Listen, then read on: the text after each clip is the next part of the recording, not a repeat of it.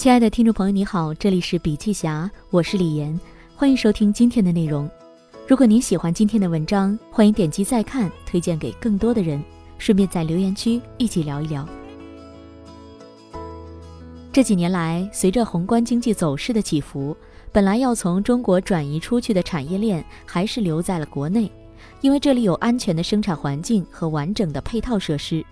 熔断了四次的美股还是反弹了。因为科技类和消费类的股价走强，在全球新冠感染人数不断刷出新高的时候，中国有一半以上的人出门旅行了。虽然景点人挤人，但是外媒还是非常眼红。与之相关的是，2020年注定要被写进历史。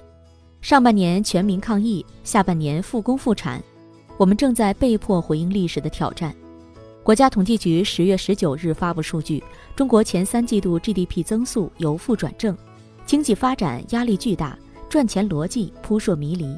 著名经济学家管清友认为，当前最重要的是还是认清我们所处的经济阶段处于什么样的大周期和什么样的小周期中，其次我们处于什么样的位置，最后才能知道自己的赚钱逻辑应该是什么。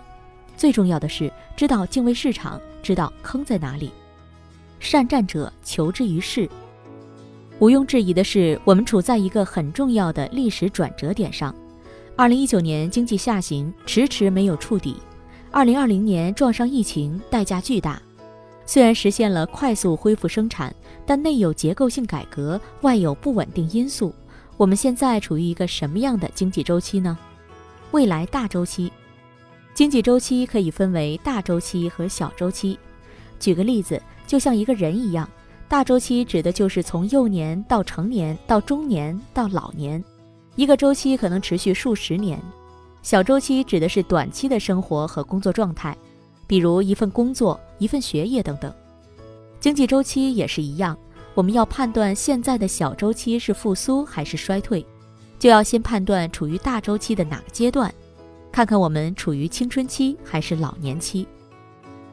过去四十年，中国经济毫无疑问处于高速成长的青春期。从一九七八年到二零一七年，我国世纪 GDP 增长了三十三点五倍，年均增长百分之九点五。但最近几年，中国经济增速放缓，尤其是二零一五年后，我国年度 GDP 增速二十年来第一次跌破百分之七，二零一九年为百分之六点一。我们曾经做过一个测算。发展中国家在经历了二十到三十年，有的甚至三十多年的高速增长之后，一般都会经历一个减速期。这个减速期大概平均二十年。中国的减速期从二零零九年开始算起，到现在大概十年时间，算下来还要经历十年的时间。那么整个世界经济开始步入一个什么状态？现在不仅有效需求不足，还有通胀率的抬升，PPI 负增长。而在全球股票市场，我们看到各国央行采取无上限宽松政策，释放流动性，对冲股市下跌带来的一系列问题。所以从长期来看，我们还是处于一个增速换挡减速的大周期。当然，增速放缓并不意味我们就应该悲观。当前小周期、大周期里尽管有很多压力，但仍然不能妨碍经济出现短期的反弹和轮动。这时候，外行看热闹，内行看门道。我们可以学习认识一些重要的经济指标，判断自己处在小周期的什么阶段。通常，我们把经济周期划分为衰退、复苏、过热和滞涨四个阶段。什么时候是经济上行？什么时候是通胀低迷？举个例子，二零一四年年初以来，我们基本经历了一轮完整的经济周期。我们来看一下这个周期中的各项指标。粗略来看，二零一四到二零一五算是衰退期，当时经济一路下行，物价也很低迷。从经济增长指标来看，GDP 增速从百分之七点四一路下行至百分之六点八，经济增速明显放缓。从通货膨胀指标来看，CPI 维持低位震荡，PPI 持续为负，经济较为低迷。二零一六年算是复苏期，经济已经开始回暖，通胀整体可控。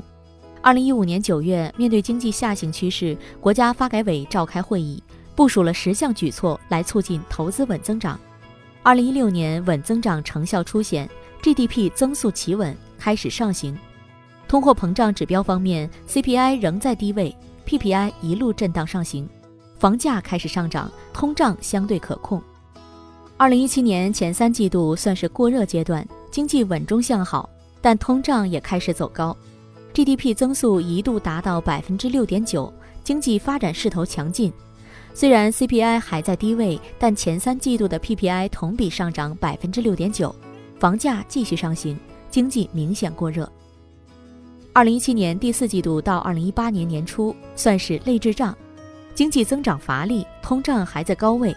这一阶段的 GDP 增速持平，均为百分之六点八，CPI 一度上升至百分之二点九，PPI 虽然有所下滑，但仍处相对高位。三四线城市楼市依旧火爆，经济增长动力不足和物价上涨并存，出现类滞胀。二零一八年第二季度以来进入衰退周期。经济加速下行，通胀开始松动，GDP 增速出现明显下滑，从百分之六点八降至百分之六点一，创下十年来新低。通胀方面，受猪瘟、水灾的短期影响，CPI 有所上行，但整体可控；PPI 明显下滑，房价开始回落，这就是衰退的典型特征。读懂市场信号。在分析经济周期时，我们要学会读懂最常用也最有效的经济指标。我可以教大家一些操作方法，大家自己去实践。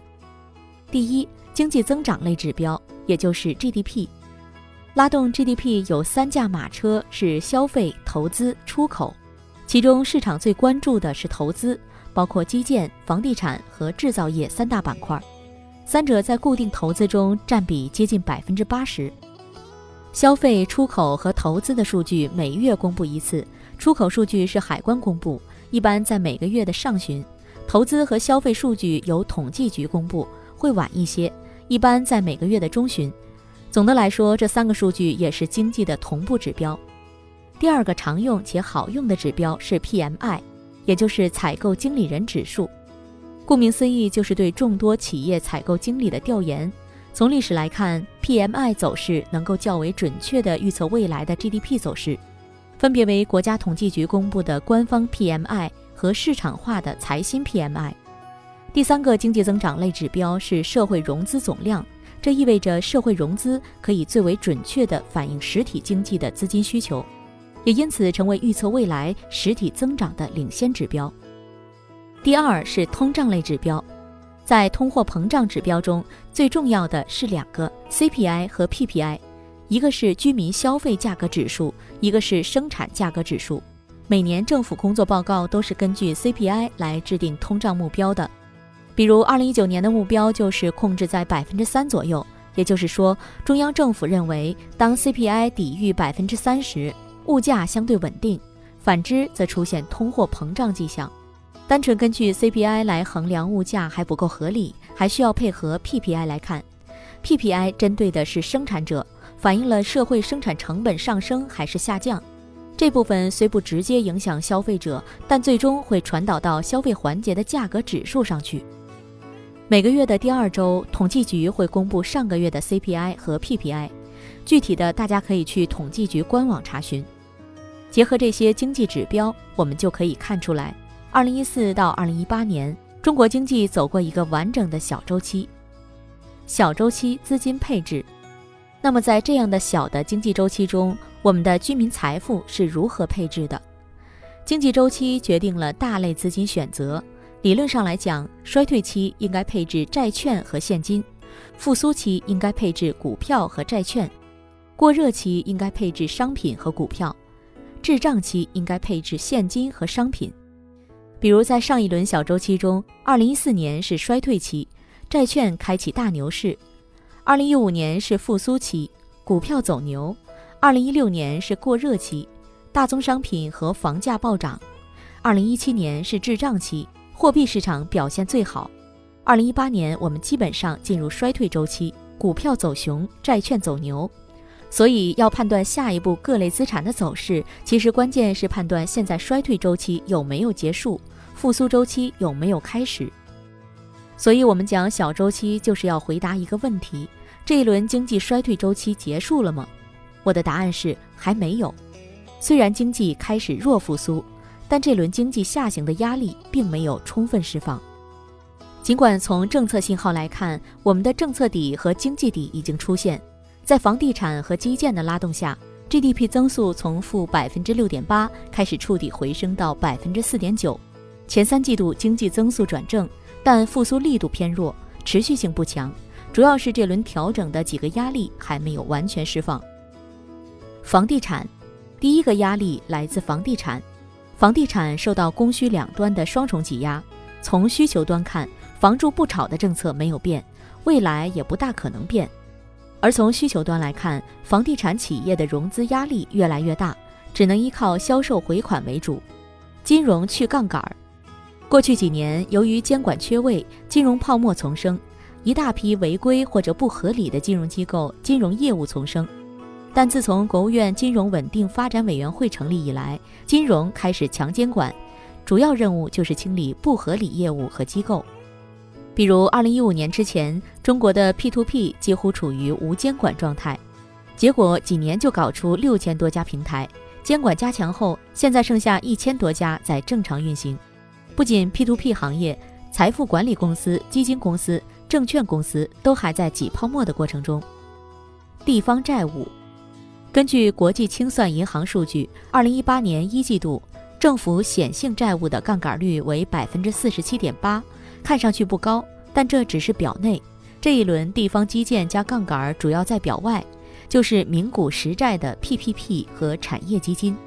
二零一七年后，财政部牵头加强对地方融资行为的规范，债务风险使得地方政府投融资受到严格约束。地方政府歪门被堵住了，但正门开的并不大，加杠杆空间有限。贸易摩擦，中美关系发生重大变化，逆全球化思想不断蔓延。随着十一月三日美国大选投票日的临近，中美关系变数丛生。所以总的来看，如果我们想判断下一步各类资产走势，关键是判断现在衰退周期有没有结束，复苏周期有没有开始。从目前来看，衰退周期已经结束，经济开始弱复苏，但在上面四重压力下，复苏持续性不会太强。明年经济可能重新回落，经济下行大概率还要继续。如何与趋势做朋友？但是在危机中也有被忽略的投资机会，很多人会在危机前逃跑或倒下，却很少有人有逆向思维，努力从危机中寻找机会。举个例子。二零一八年宏观经济下行，叠加中美贸易摩擦，股价跌了三分之一。但有些行业在经济形势艰难的情况下，也表现出繁荣迹象。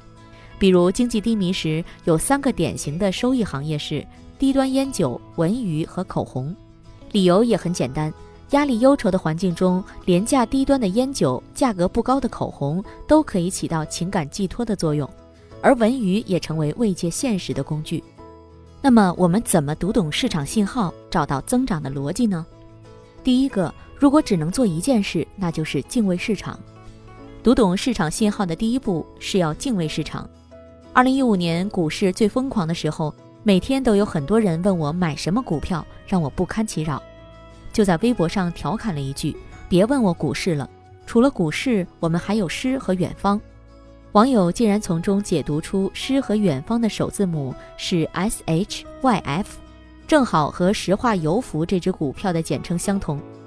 第二天，石化油服竟然真的大涨，当月涨幅接近百分之四十。我猜中了开头，却没有猜中结尾。类似的事情还有不少，历史上一次次意想不到的反转告诉我们，在这样的市场里，我们首先应该学会敬畏市场。A 股市场就是一只桀骜不驯的猛兽。如果你过于自信，一定伤得很惨。我坚信市场是一个客观的存在，不管它是涨还是跌，你必须要敬畏它，因为市场永远是对的。我们的股市是有问题，但在这个喜怒无常的庞然大物面前，个人的力量非常渺小。我们想要穿越牛市和熊市，唯一要做的就是了解市场、适应市场、尊重市场。投资不是你改变市场，而是你向市场学习的过程。第二个，尊重专业。很多人都在想有立竿见影的赚钱方法，还是要有对专业的尊重和敬畏感。那些能够赚到钱的人，他们有一些什么样的共性？第一，对市场有着深入骨髓的理解；第二，长期战斗在一线。你在参谋部和在一线阵地里感知是不一样的，在仓库里炮火打不到，在一线战壕里炮弹随时打得到。所以在一线的人一般都是非常优秀的战斗员。第三，过去这些年，有些人会凭借不正当手段赚钱，很多人希望学习这种不正当手段，我觉得这是学不来的。而且随着市场的规范，这些不正当手段已经没有了存在的空间。那么大家在市场上通常会犯什么样的错误呢？我觉得人性的弱点在市场上全部都有，而且都会被放大。我们曾经总结过几个常见的错误：第一，羊群效应，也就是盲目跟风；第二，过度自信；第三，忽视风险。很多人对风险的认识都停留在表面，其实应该对背景信息有足够的了解。我们如何提醒自己或者控制自己呢？很大程度上，至少让大家知道自己会犯哪些错误，这是个大实话。更关键的是，无论是大小的投资领域，都要有一个投资逻辑，独立思考，勤于学习。我们举一个例子，无论你是少林派、峨眉派还是昆仑派，练的功夫可能不太一样，但是基本上都是要扎马步练基本功。第四，没有人定胜天，只有顺势而为。我是研究宏观经济的。我对自己的定位是这个时代的观察者、记录者和参与者。现在我们算是中国本土的独立第三方投资研究机构，希望借着我们的研究和梳理，让大家不要像蒙着面纱一样冲进一个风险极高的地方。对所有人来说，都要有对专业的尊重，对市场的敬畏，特别是对市场的敬畏。没有人定胜天，从来都是顺势而为。就像我们说预测，尽管大家知道预测不准。但人们还需要预测这码事儿，就像萨缪尔森说的，正确概率有百分之五十的预测，也比不预测强。如果你完全不预测，就相当于一个人一直在黑暗中行走。好了，今天的内容分享就到这里，感谢收听，我们下次见。